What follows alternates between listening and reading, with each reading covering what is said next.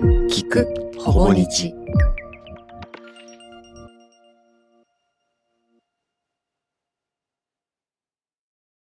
レ・ロマネスク・トビーのひどい目。パリで名高い日本人ポップデュオレ・ロマネスクのトビーさん細長い方はこれまでの人生においてピンクな時もさほどピンクでない時も幾多のひどい目に遭ってきました。